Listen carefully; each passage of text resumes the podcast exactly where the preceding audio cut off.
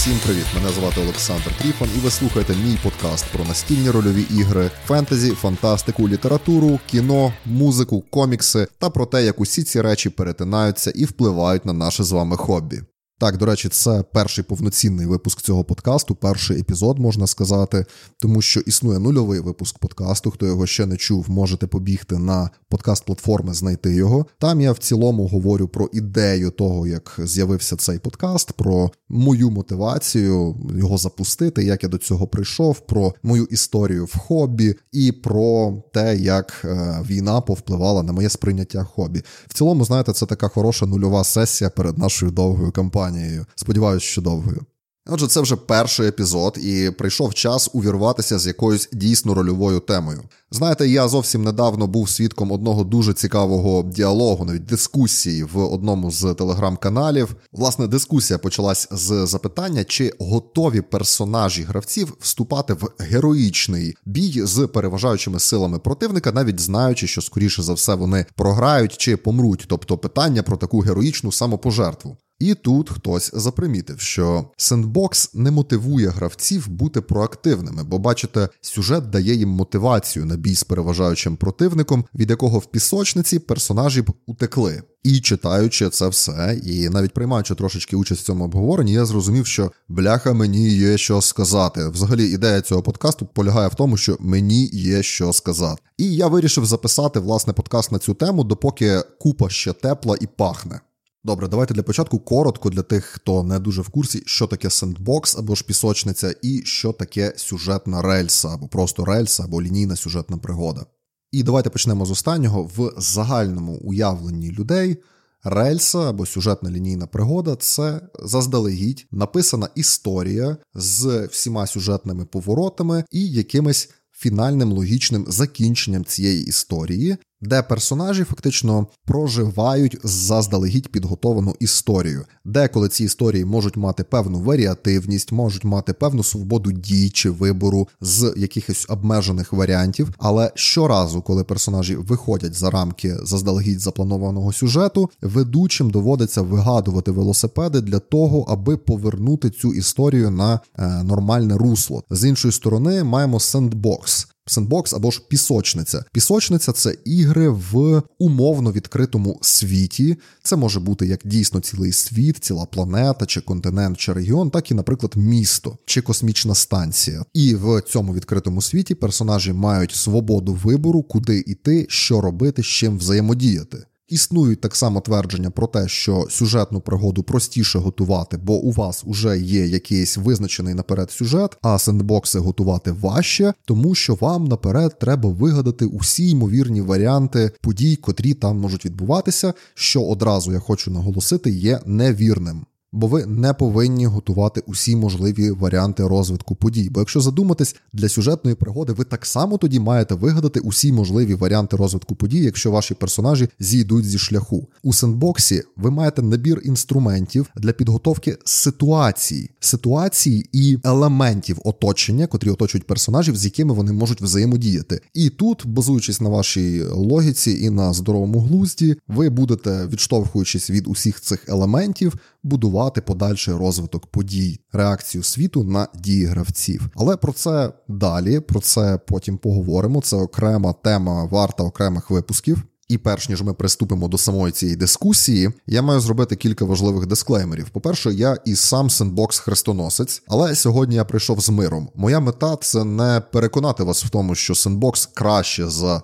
сюжетну рельсову пригоду, чи навпаки. Я скоріше хочу розібратися і сам розібратися, і допомогти вам розібратися в тому, про що ми говоримо, коли ми порівнюємо сендбокс і рельсовість, і до чого мотивує гравців сендбокс, до чого їх мотивує сюжетна пригода, і чи можлива мотивація для персонажів на якісь героїчні вчинки в сендбоксі і тому подібні речі. Бо я і сам і грав, і водив ігри з як певною долею сендбоксовості, так і з певною долею рельсовості або ж сюжетної лінійності якоїсь. Взяти, до прикладу, ті ж Ено, які ми грали на стрімі на протязі багатьох років, і вампірів, котрих я водив на стрімах так само.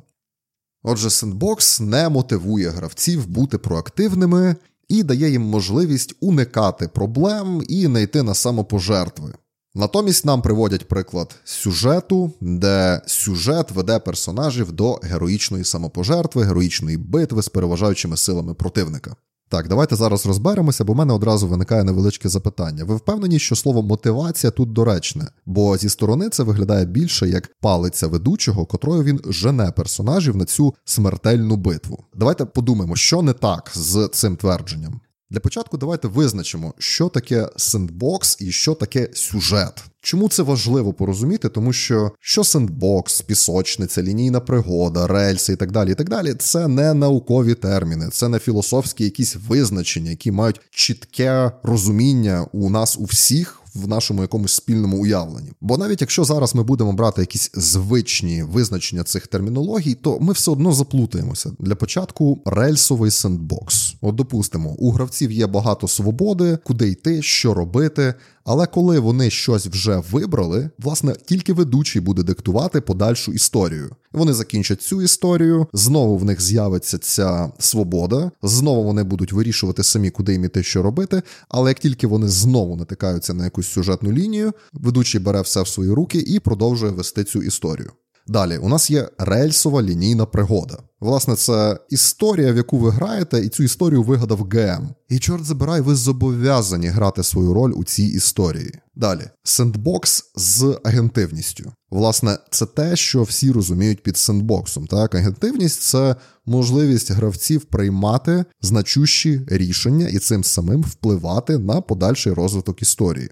Далі рельса з агентивністю таке буває, ну в якійсь мірі, напевно, буває, тому що лінійна пригода чи рельсовість цей термін сам по собі не є поганий. Його дещо, я б сказав, опошлили ті, хто думає, що будь-яке обмеження зі сторони ведучого це якийсь неприйнятний авторитаризм, і такого бути не має. Насправді, рельса, рельсова пригода, лінійна пригода, лінійний сюжет в цьому нічого страшного немає. Чи може бути така пригода з певною мірою агентивності? Може бути, якщо її правильно продумати структурувати. От, До прикладу, чи можна сказати, що політичні інтриги в В5 це своєрідний сендбокс? Ну, технічно так, можливо. В нас є відкритий світ, якийсь регіон, в нас є карта цього міста, в нас є фракції, є дієві особи з своїми цілями, мотиваціями, інструментами. Вони десь діють на фоні, а світ реагує на дії гравців. І гравці мають свободу дій в плані того, куди вони йдуть, що вони будуть робити, як вони будуть взаємодіяти. Чи є ця гра рельсовою? Ну теж можливо. У історії є якийсь основний конфлікт,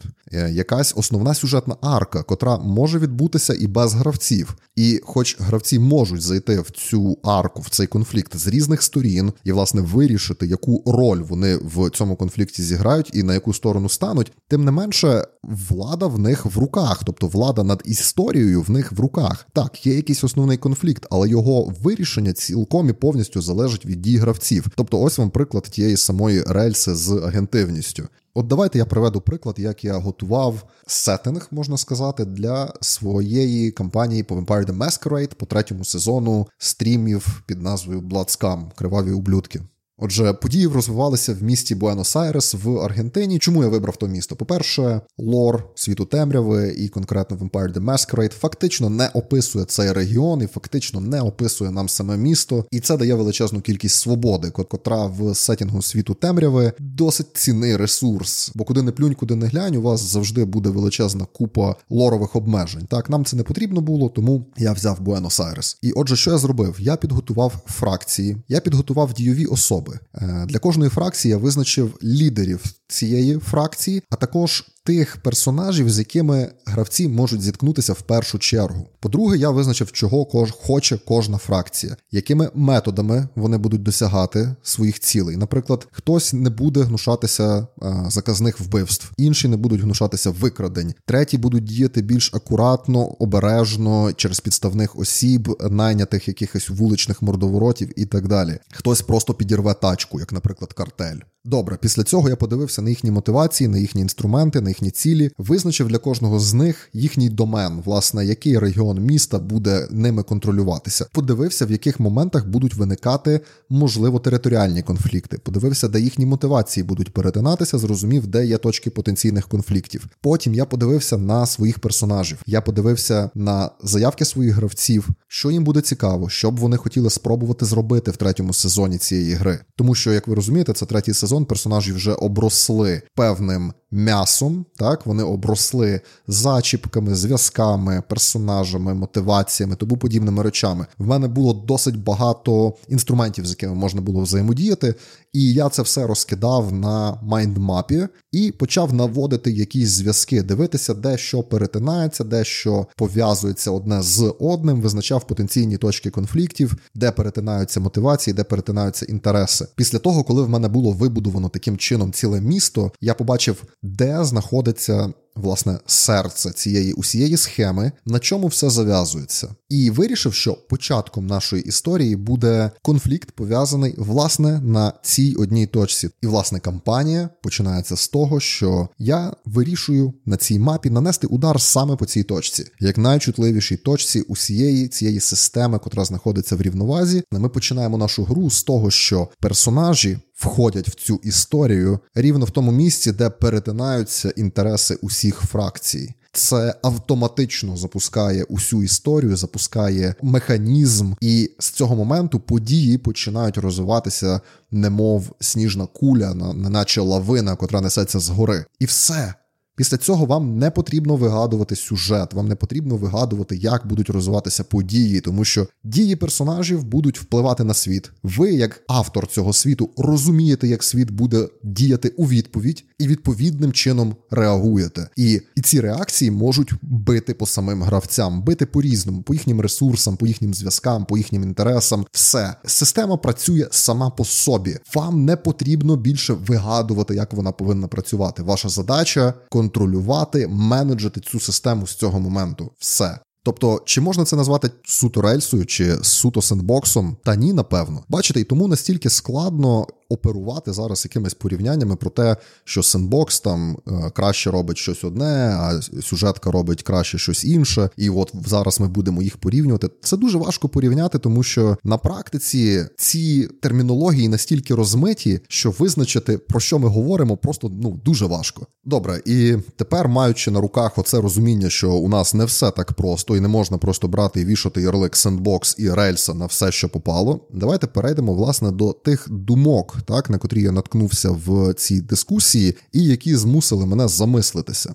Отже, ведучому не вдавалося добитися такої залученості гравців в долю його пригоди, його світу, щоб вони навіть починали думати про самопожертву. Очевидно, мова йде про те, що без сюжетного рушія цього не відбувається. Тобто і апелюється до того, що в сендбоксі, оскільки там немає сюжетного рушія, ну це не спрацює, так що не так з подібним твердженням. Об'єктивно, персонажі і гравці не будуть залучені ні у що, ніколи не будуть залучені, якщо у них на руках немає конфлікту, в якому вони є однією з сторін. Звісно, вони не будуть іти на якісь ризики і не будуть приймати в ньому участь, якщо в цьому конфлікті не задіяні їхні інтереси і мотивації котрі напряму перетинаються з інтересами інших сторін, котрі приймають участь у цьому конфлікті. Бо тільки так персонажі будуть готові йти на зважені ризики, якщо будуть розуміти, які ставки у цього конфлікту. І тоді, можливо, зваживши всі за й проти, після усіх перебраних альтернатив,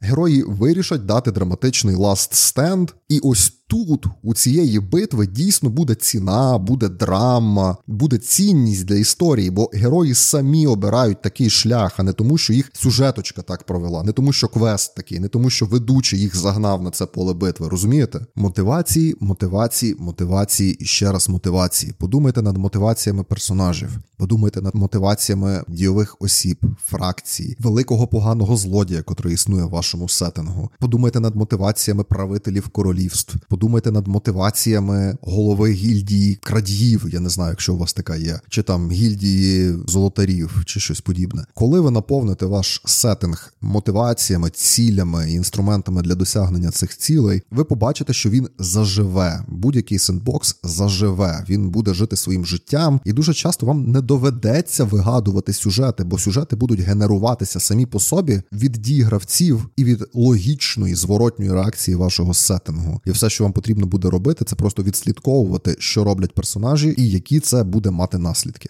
І тут я перейду до своєї улюбленої критики сюжетної пригоди в тому вигляді, в якому її багато хто, на жаль, розуміє.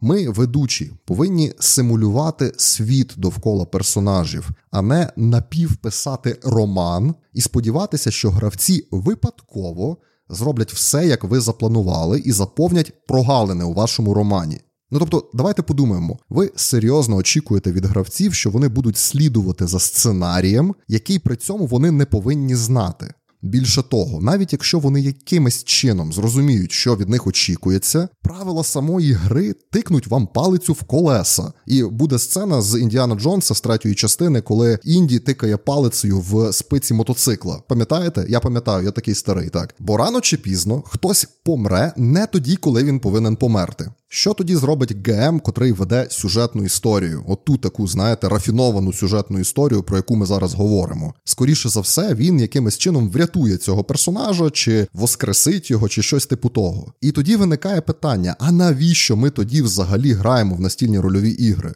В чому резон? Ми що, просто колективно пишемо фанфік? Добре, звісно, це це непогано. Писати фанфіки це непогано, колективно писати фанфіки це ще краще, але це не те, за чим я особисто приходжу в настільні рольові ігри. Давайте тоді це називати якось інакше. Я не знаю, хто з вас спробував грати чи хоча б читати модулі по Dragonlance, котрі виходили на початку 90-х. Це найгірший приклад подібного роду сюжетних історій, де персонажі це фактично просто такі болванчики, котрих садять в вагонетку в парку атракціонів і катають по різним локаціям. Дивіться, тут у нас така подія відбувається, але ви не можете приймати в ній участь, тільки спостерігати, руками не трогати. Знаєте, от реально, руками не трогати. Тоді на, на що ваші сюжети потрібні? Серйозно, подумайте про це. І тут хтось може мені заперечити і сказати, що а ти ж знаєш, Саша, сендбокс він не будує перед гравцями драматичні перешкоди. Це невірно, народ.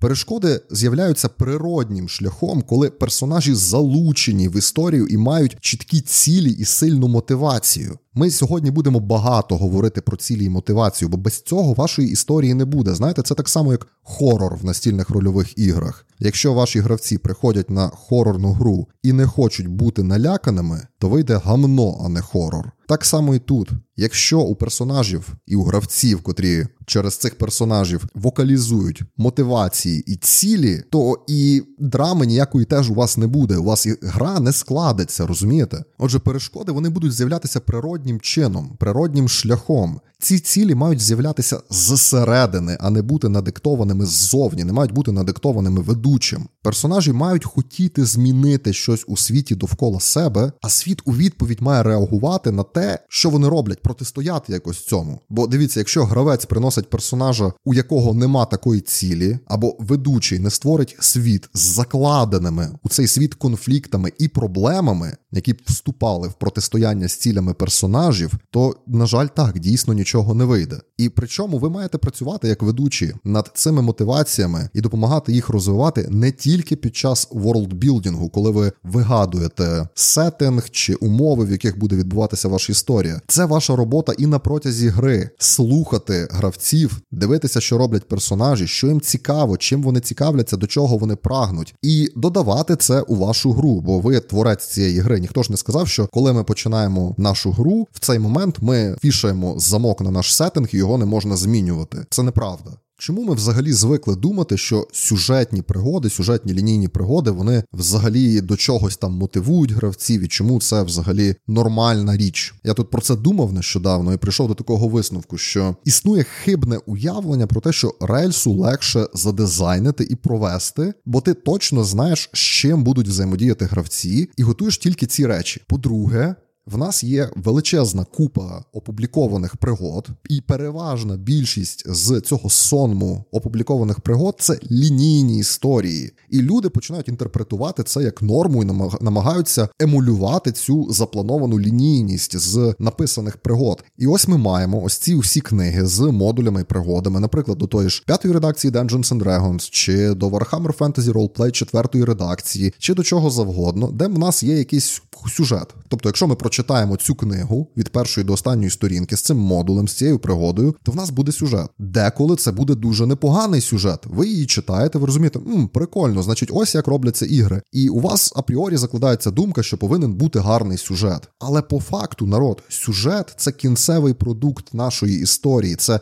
кінцевий продукт, котрий з'являється тільки після того, як ми зіграли в цю історію, як ми її завершили. І після цього в нас з'являється закінчена історія, котру можна переказати. В нас з'являється закінчений сюжет. Не готуйте сюжети з початку, готуйте ситуації, з якими гравці можуть взаємодіяти. А сюжет з'явиться в кінці. Сюжет з'явиться, коли ваша історія закінчиться. Але з іншої сторони, давайте подивимося, наскільки багато існує лінійних сюжетних пригод, в яких сюжет жахливий. І люди починають казати: ну так, так, звісно, в модулях, в пригодах написаних сюжет дуже часто буває хріновий, але в сендбоксі ж його зовсім немає. Ну але ж ми вже розібралися. Хороший сендбокс дасть вам усе для того, аби сюжет виник в кінці вашої історії. І дивіться, погані сендбокси існують так само, як існують і хрінові сюжети. І коли народ починає апелювати до сендбоксів, в яких немає мотивації, нема персонажам що робити, давайте розберемося, до яких сендбоксів ви апелюєте. Бо сендбокс, в якому нема чого робити, в якому нема цілей, які можна переслідувати, це така ж лупина, як і графоманські рельси ведучого, котрий сублімує свою потребу писати фанфіки. Ну, добренько, виговорився, так? Е, далі в цьому в треді, в цій дискусії на телеграмі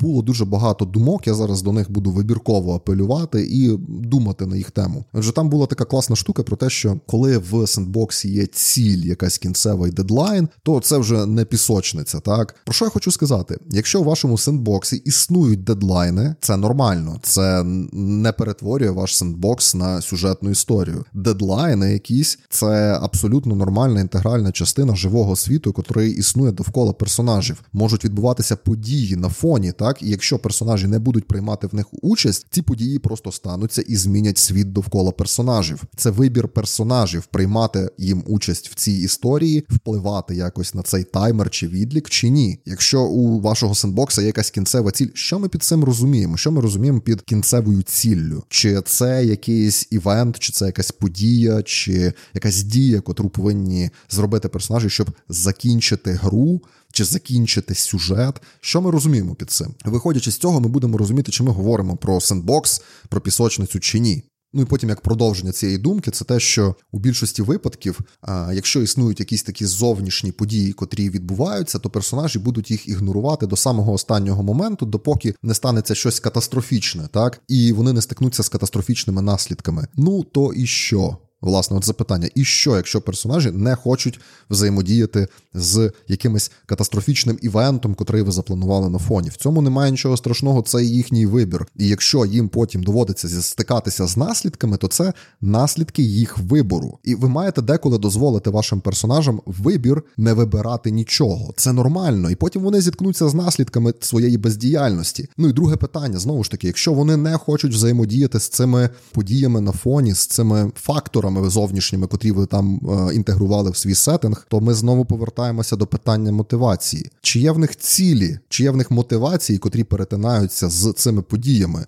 Чи є їм зміст взаємодіяти з цим. Розумієте, ваш сендбокс він не тільки про те, щоб наповнити світ довкола, але ще й переконатися про те, щоб в цьому світі було що робити. В сендбоксі у персонажів повинні бути мотивації, але як ми й казали, ці мотивації не повинні бути надиктовані ззовні. І тут і ваша робота, і робота гравців в тому, що ви повинні дати гравцям вибір, куди цілитися у вашому сеттингу, у вашому сендбоксі. Вибір вибрати собі ціль, вибрати собі мету, дайте їм меню, якийсь асортимент, з чого вибирати. І якщо у вашому сендбоксі усі варіанти взаємодії з вашим сендбоксом нудні і не мотивують гравців до того, аби взаємодіяти з ними, ну то подумайте, як зробити так, щоб це було цікаво вашим гравцям, і поговоріть з вашими гравцями, щоб зрозуміти, що буде цікаво їм. Бо ми граємо не у вакуумі, і ми готуємо, як ведучі наші ігри, теж не у вакуумі. Це не щось таке, що ми робимо ізольовано. В кінці кінців наш сеттинг, наш світ оживає тільки тоді, коли в нього приходять гравці. А гравці приходять туди своїми персонажами, котрі теж мають бути живими. Ну і потім ми стикаємося з такими думками про те, що от бачите, я ведучий, я готую сендбокс, я готую фракції, я готую якісь дійові особи, я готую якісь сили так в цьому сеттингу, в цьому сендбоксі, з якими можна буде взаємодіяти. Я прописую їм якісь мотивації, цілі, інструменти досягнення цих цілей. Я наповнюю свій сендбокс якимись важілями, на які можуть натискати гравці. А мої гравці забивають і паячать в таверні чи вирощують редьку чи редиску і заробляють гроші е, на сільськогосподарській продукції. Їм не цікаво те, що я написав. Ну, бо народ, бо нема мотивації. У ваших гравців немає мотивації до того, аби взаємодіяти з цим світом. І тут ми повертаємося до іншої теми, до якоїсь нульової сесії чи до вашого спілкування через рот з гравцями, де перед грою гравці отримують інформацію про те, в що ви зібралися грати. А вони можуть розповісти вам, що їм цікаво від вашої гри, і ви можете це врахувати. Давайте е, почнемо з постулату. Сендбокс, котрий починається зі слів Ви в таверні, що ви робите далі. Це найгірший, мать його, початок гри, який тільки можна вигадати. Просто no God, please no.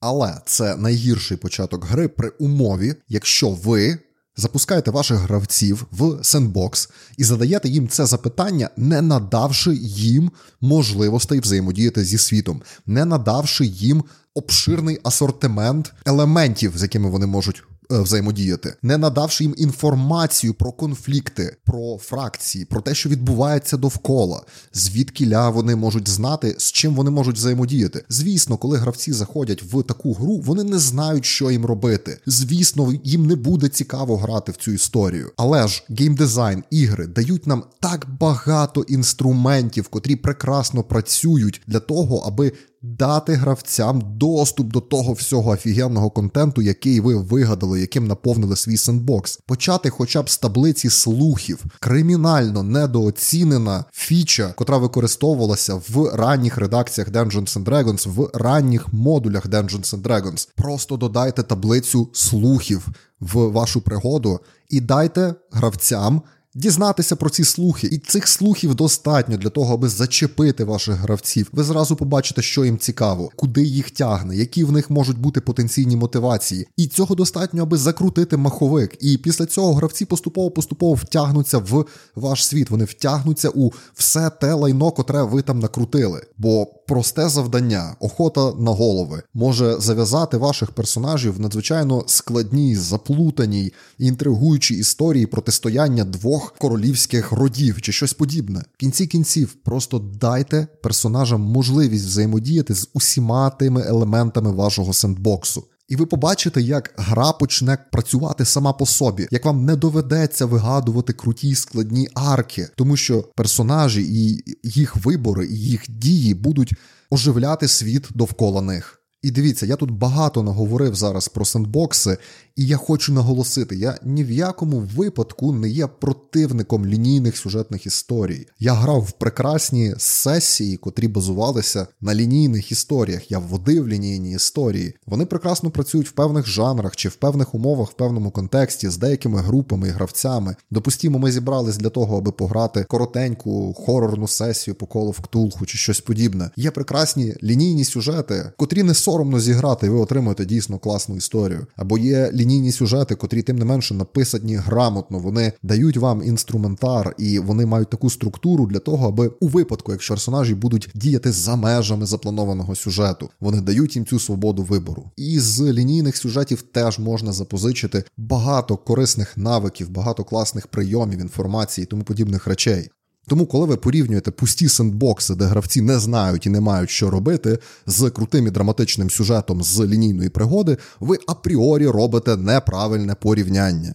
І потім була репліка, котра теж мене змусила задуматись в пісочниці з елементами сюжету. Персонажі матимуть наслідки не лише власних дій, а й власної бездіяльності. От тобто вони вибрали, наприклад, не протистояти вторгненню орків, і орки вторглись в їхнє улюблене село, спалили таверну і там все перевернули до гори дригом. І ось вам наслідки вашої бездіяльності, і з цим справляється тільки сюжет. Та ні, бляха, це не прерогатива сюжету, це не заслуга сюжету. Це нормальне функціонування сендбоксу, бо сендбокс, як ми і казали, він живий, він існує незалежно від дій гравців. В ньому є фракції, котрі взаємодіють між собою. Там відбувається якийсь бровнівський рух. І якщо персонажі роблять вибір не робити вибору, то це теж вибір, чорт забирай. І якщо вони не взаємодіють з е, якимось конфліктом, то наслідки цього конфлікту мають впливати на сеттинг. Це нормально. Це те, як повинен функціонувати здоровий нормальний сендбокс. Сендбокс це не пуста пустеля, в якій стоять картонні фасади будинків